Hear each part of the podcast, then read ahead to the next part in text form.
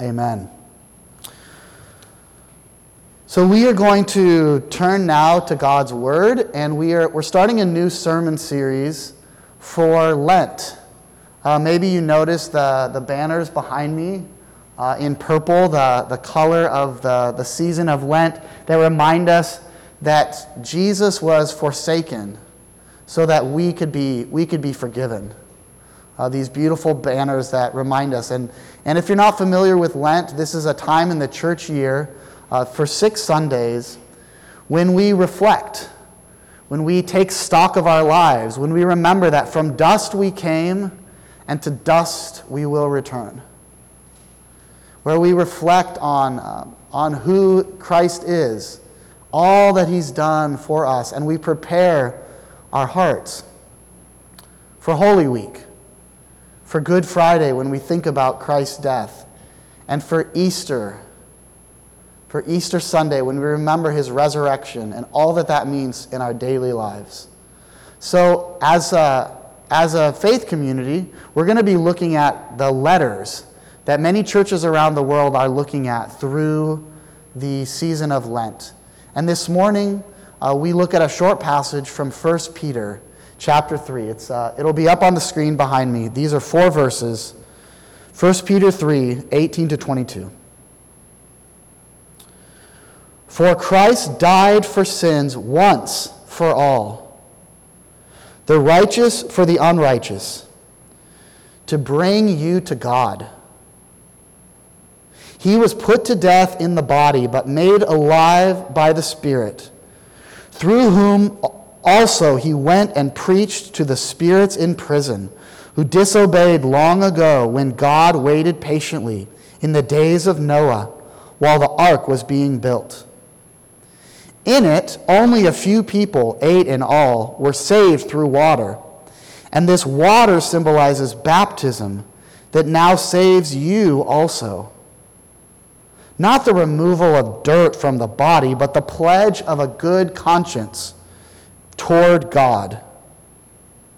It saves you by the resurrection of Jesus Christ, who has gone into heaven and is at God's right hand, with angels, authorities, and powers in submission to him. This is the word of the Lord. Thanks be to God. Thanks be to God. So, have you guys heard these, these stories of, uh, you know, sort of incredible strength? The, the uh, scientists, they even call it uh, hysterical strength, like when, when there's um, someone stuck underneath a car.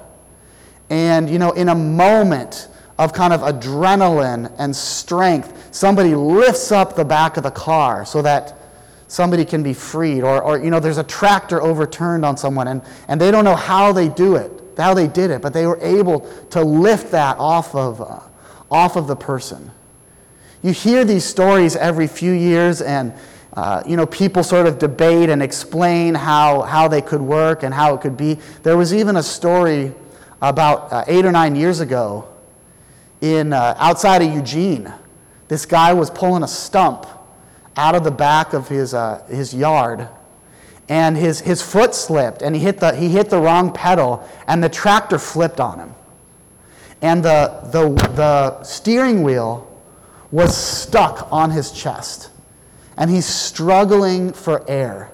And he's crying out for help. And he even said that he prayed. He asked god to spare him with what he thought were some of his last breaths. And his daughters. He had two teenage daughters, 16 and 14. They call 911, but they're, they're thinking, Dad's not going to make it by the time the, the, the folks get out here. So they start trying to lift this tractor, a 3,000 pound tractor, off of their dad. And they said that on the seventh try of them trying to lift it, they're able to get it up enough that he's able to slide a little bit so that the steering wheel's not on his chest anymore, but it's on his arm. And from there, a, a, neighbor came over with his tractor and pulled him off, and, and they were able to, to save him. And then, you know, the camera crews are there a month later, and you can see that there's some nerve damage in his arm, and, he, and he's got a cast here. but he's alive. he's breathing. I mean, he saw his life flash before him. And the girls are trying to explain. They don't know how they did this. They don't know how, but in, in a moment of adrenaline and in a moment of prayer, they're able to move the tractor off their dad so that he survives. The older sister, in the interview, she said, It was like we had a strength we didn't know we had. They had this strength that was inside of them that they never knew that they could have used, but it was there all the time. That was uh, a, you know, there's been stories about this for a long time, and the, the guy who wrote that, that show, I think a lot of us probably watched it in the 70s and 80s, um, you know, Hulk, Incredible Hulk. That, he was inspired by a story like this to write The Incredible Hulk, but it's almost like that. It's almost like uh, a superhero that has, that they have a strength that they didn't know they had. But in that moment when they needed it, they were able to use it. I think and I believe that just like that, just like those girls had a strength that they didn't know they had, that every believer in Jesus has that as well. That we have a strength that we didn't know we had. And do you know what that strength is? It's Christ. It's Christ. It's His righteousness inside of us. It's His right standing, Him making us good before the Father, making us right. It's His righteousness. And it means that we're forgiven and we're free. It means that we have put on his righteousness. You know, like a robe. The Apostle Paul spoke about Christ's righteousness like a robe, like clothing that we put on. And when I think about it, when I visualize it, I think of it like, you know, a king's robe, a beautiful, marvelous robe that covers me.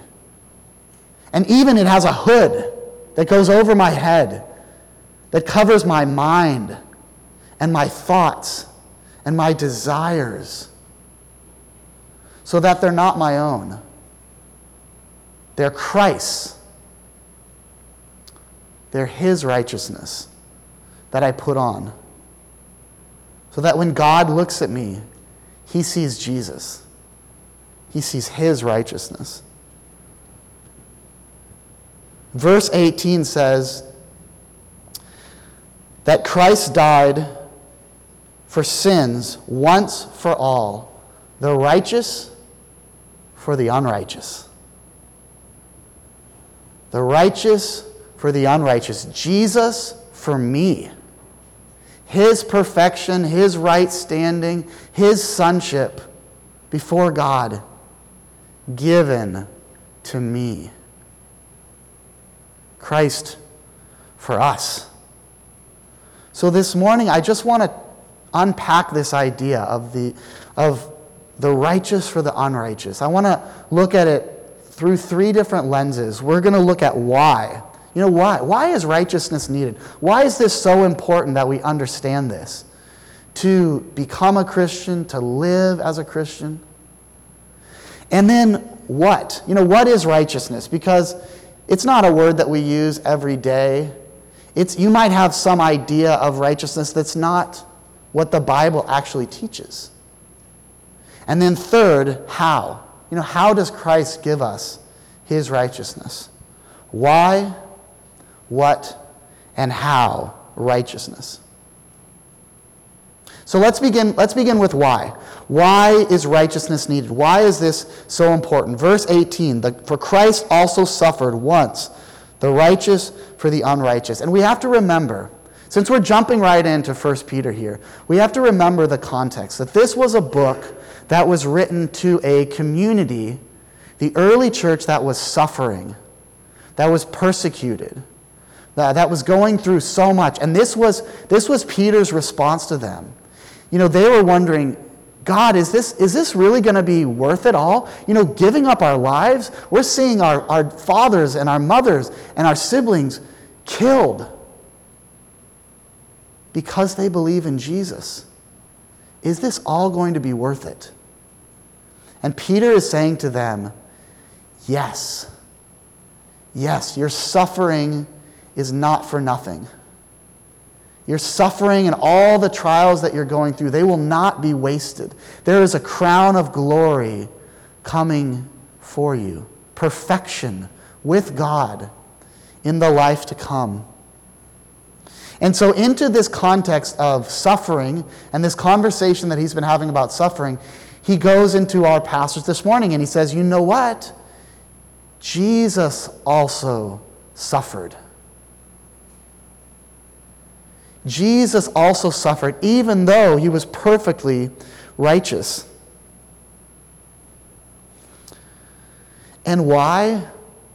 Why do we have this conversation? Why do we have this need for righteousness?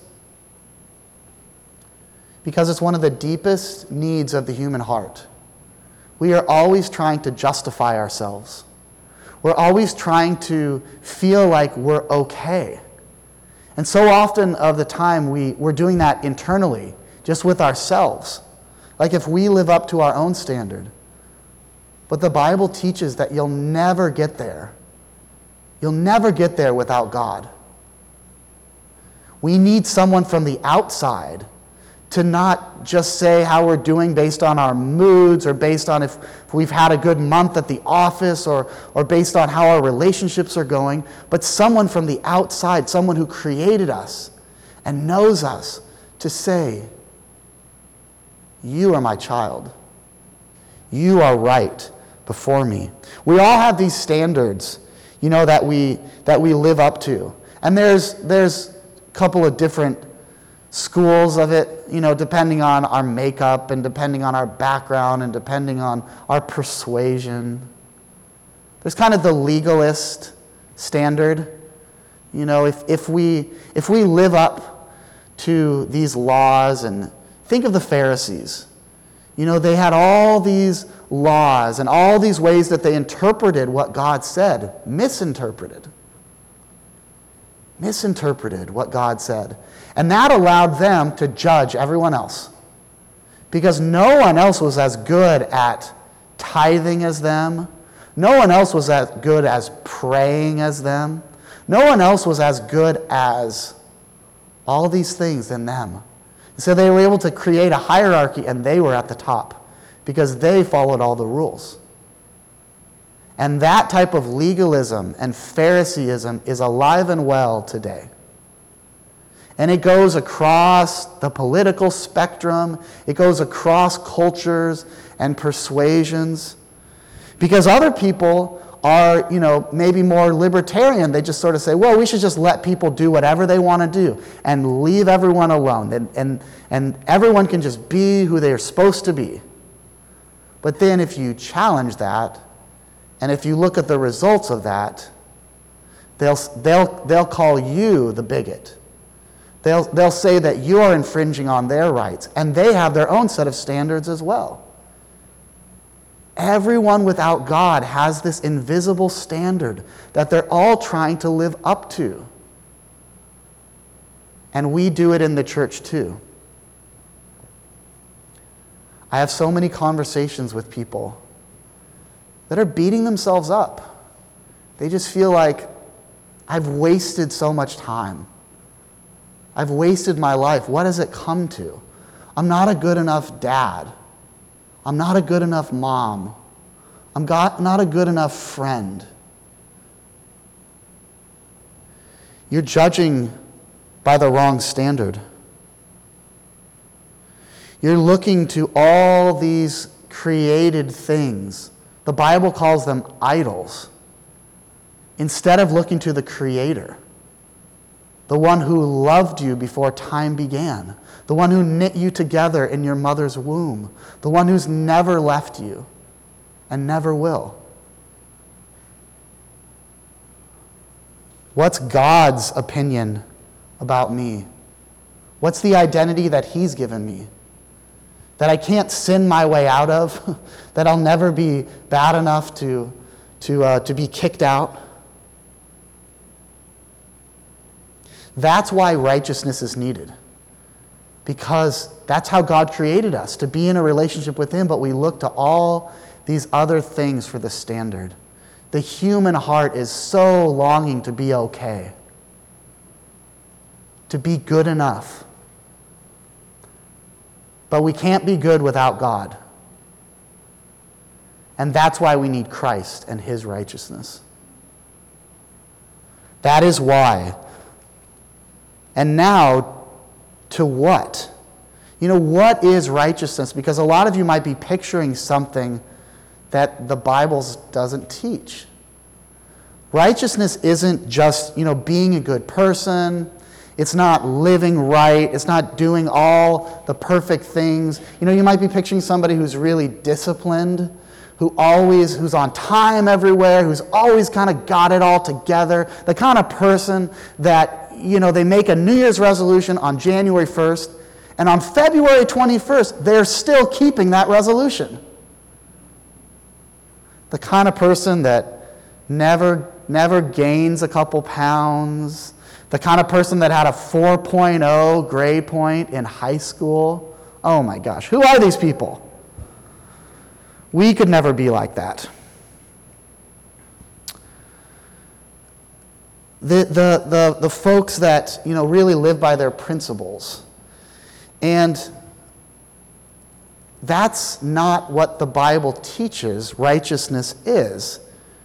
Because a lot of people have this misunderstanding about Christianity or about the church. If I've, I've got to clean up myself, I've really got to get it together, I've got to quit doing all these bad things before I can come to church. And that's not it at all. Jesus takes us just as we are. And the good things that we do, the good works that we do, they're a result of already being in the kingdom. Not trying to earn our way in, not trying to be good enough. For God, it's not good behavior that gets you into the kingdom. It's this realization that I'm already in.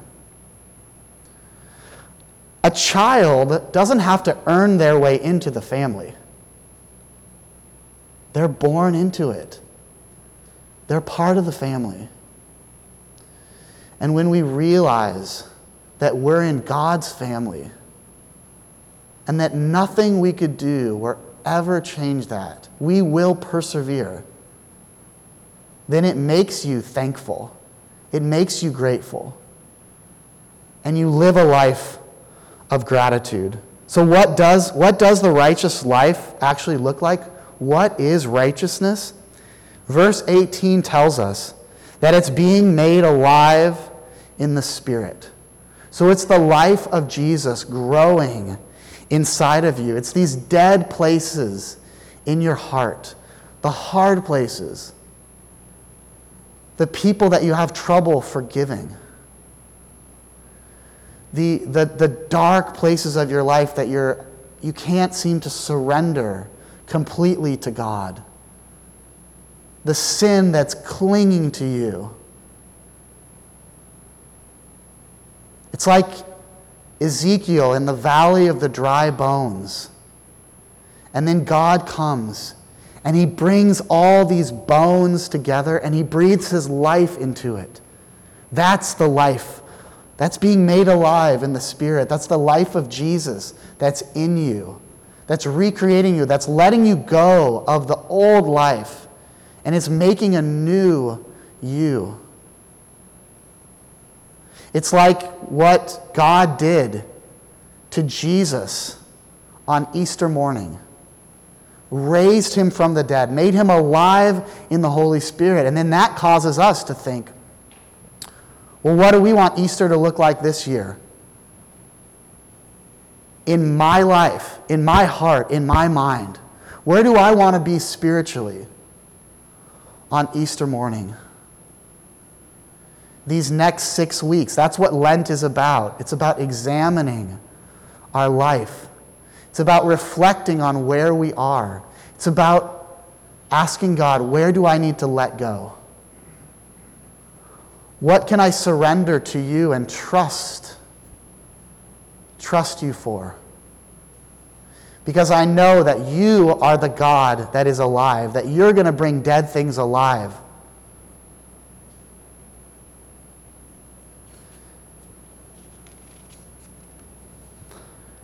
It goes on to say that righteousness is a clear conscience toward God.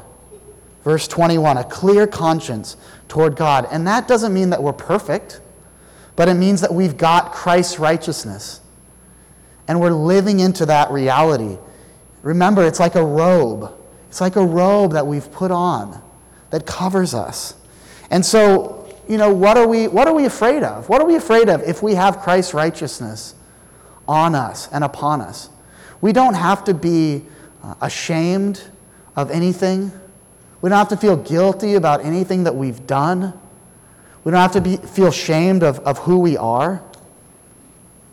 Because none of us is perfect. And yet Christ has given us his righteousness so that we can have a clear conscience before God. We, we uh, have this practice as a church that every morning worship service we confess our sins to God. We're honest with Him. And we're reminded of His grace and called to live uh, like He wants us to live. And that can be really powerful times where God can speak to us, where we feel caught up in this tradition and in these words from Scripture. But at least for me, the most powerful times have been one on one with a friend. Just to say, you know what? I know I messed up. I know I've got things that I've got to get off my chest. And you kind of just release these things to the person. I don't know why I did that. I don't know why I lost my temper. I don't know why I made such a foolish decision. But you find that freedom in speaking to somebody that you trust. And they say to you words like this they say to you, Pete, that is sin. That is sin. They don't minimize it. That is sin against God and against this person. But there is grace. There is grace and mercy for all who believe. You are forgiven. Be at peace. Go and walk. Walk in the grace of Jesus. Walk with Him knowing that you're a forgiven sinner, that you can't do anything to be kicked out of the family. Those are the times that are so powerful. When I understand what it means to be righteous, to be a son and a child, to be someone with a clear conscience before God. Because at that point, you have nothing to hide.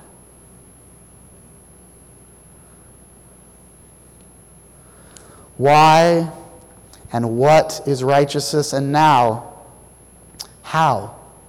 How is righteousness given?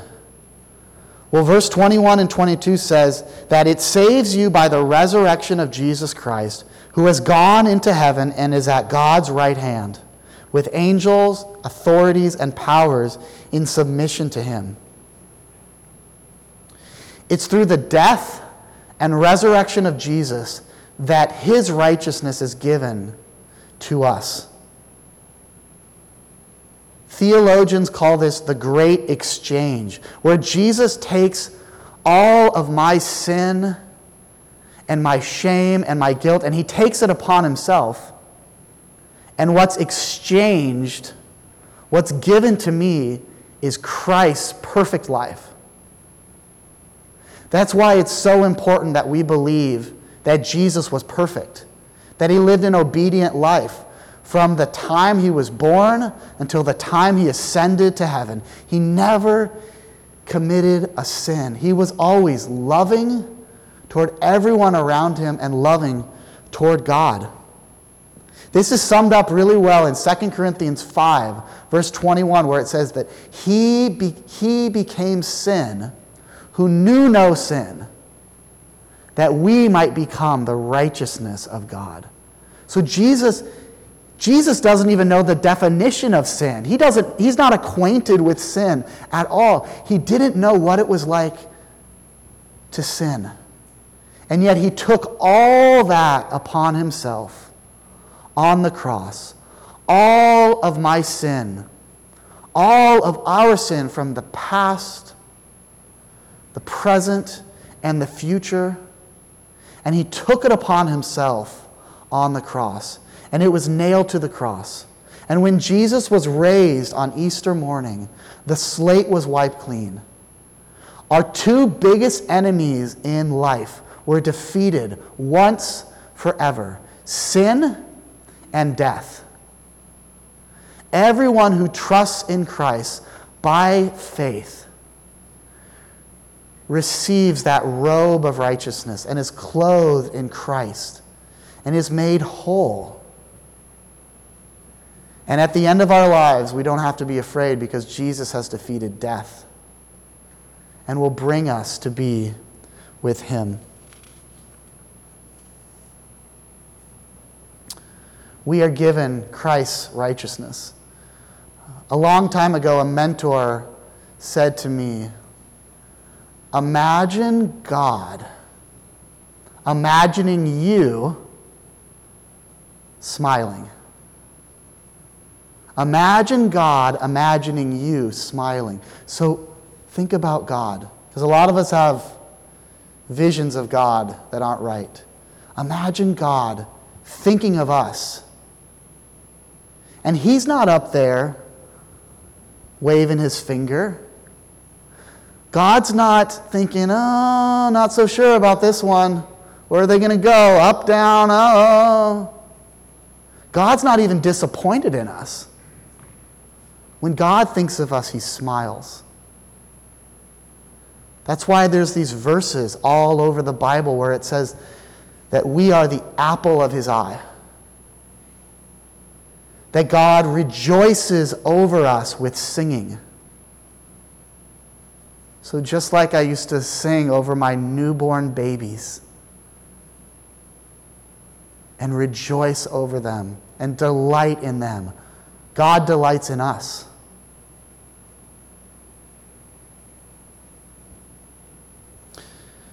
Pastor John Piper says this. He says, This is the gospel, the good news that our sins are laid on Christ and his righteousness is laid on us.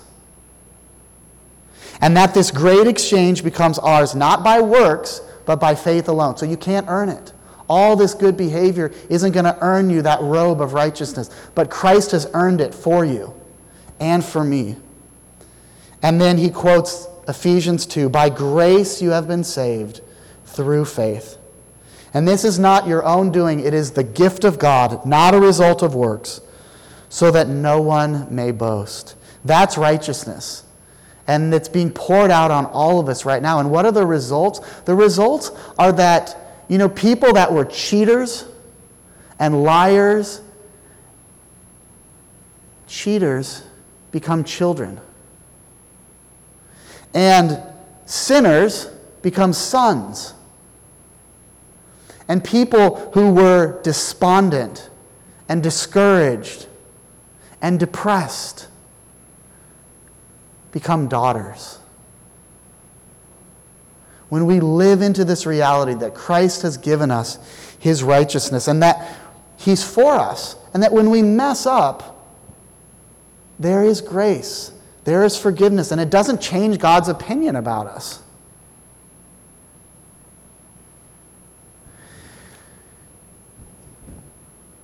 If you've been around here um, any time at all, you know that I'm a big fan of the Olympics.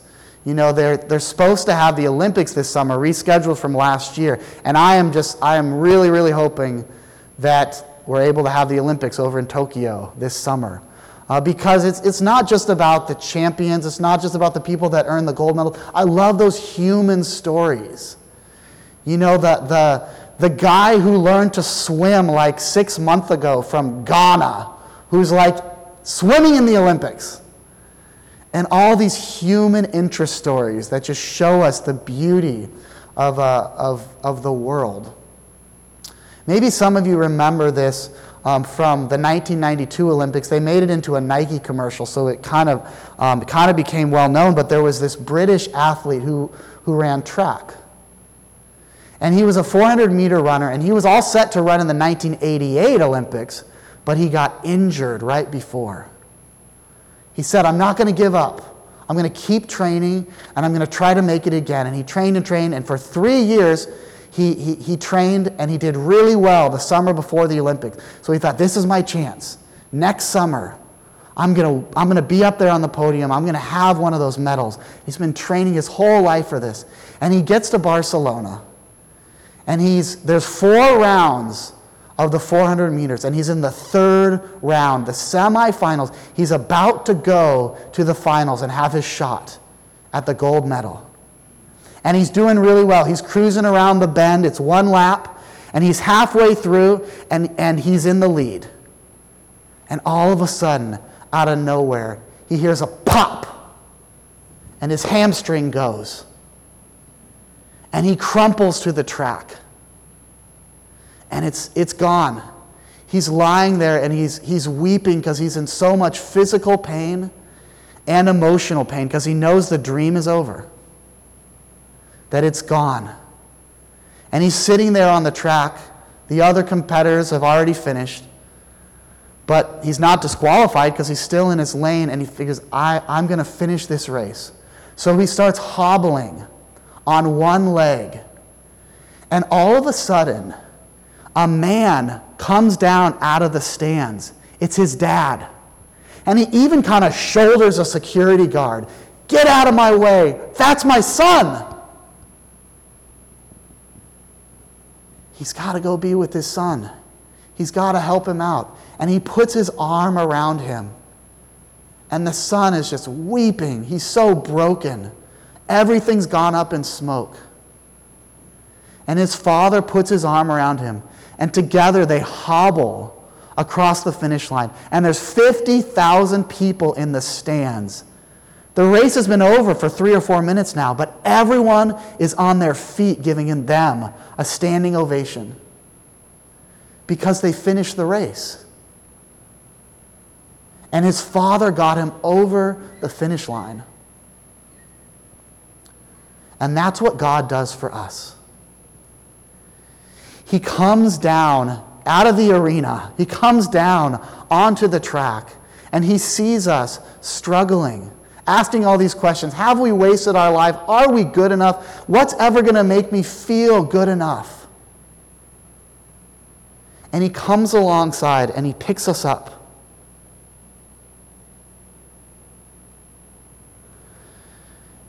And he enters into our pain. And he enters into the regrets that we have and the shame that we have. And he says, Clothe myself in, clothe yourself in my righteousness. Walk with me, even if we have to hobble over the finish line together. I will get you there. Not because you're good, but because I'm good. Because I have earned it and he carries us across that finish line. And he says, Well done, good and faithful servant. That is a picture of Christ's righteousness put upon us. And that is how God sees all of us who believe in him. Please pray with me.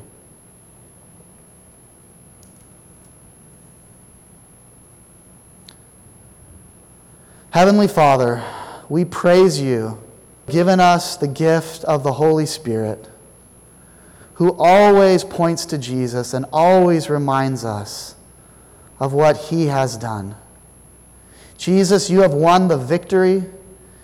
You have lived a perfect life and died a perfect death so that we might live,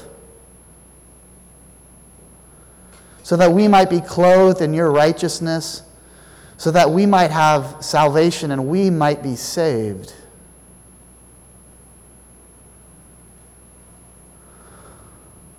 God, we need, we need more than your help. We need you to be our everything. We need you to remind us again and again that it's not about what we've done or what we've not done. It's not about the regrets in our past. It's about your work on the cross. You have done it. Help us to live a life with a clear conscience before you. Help us to live a life that is truly alive, the life that is truly life. And to have that deep peace that we have your righteousness upon us, that you've forgiven us and given us a new life. God, for all of us this morning that might be questioning or doubting, I pray that you keep reminding us and keep encouraging us and keep challenging us and bring people into our lives that we can be honest, that we can wrestle with these things with.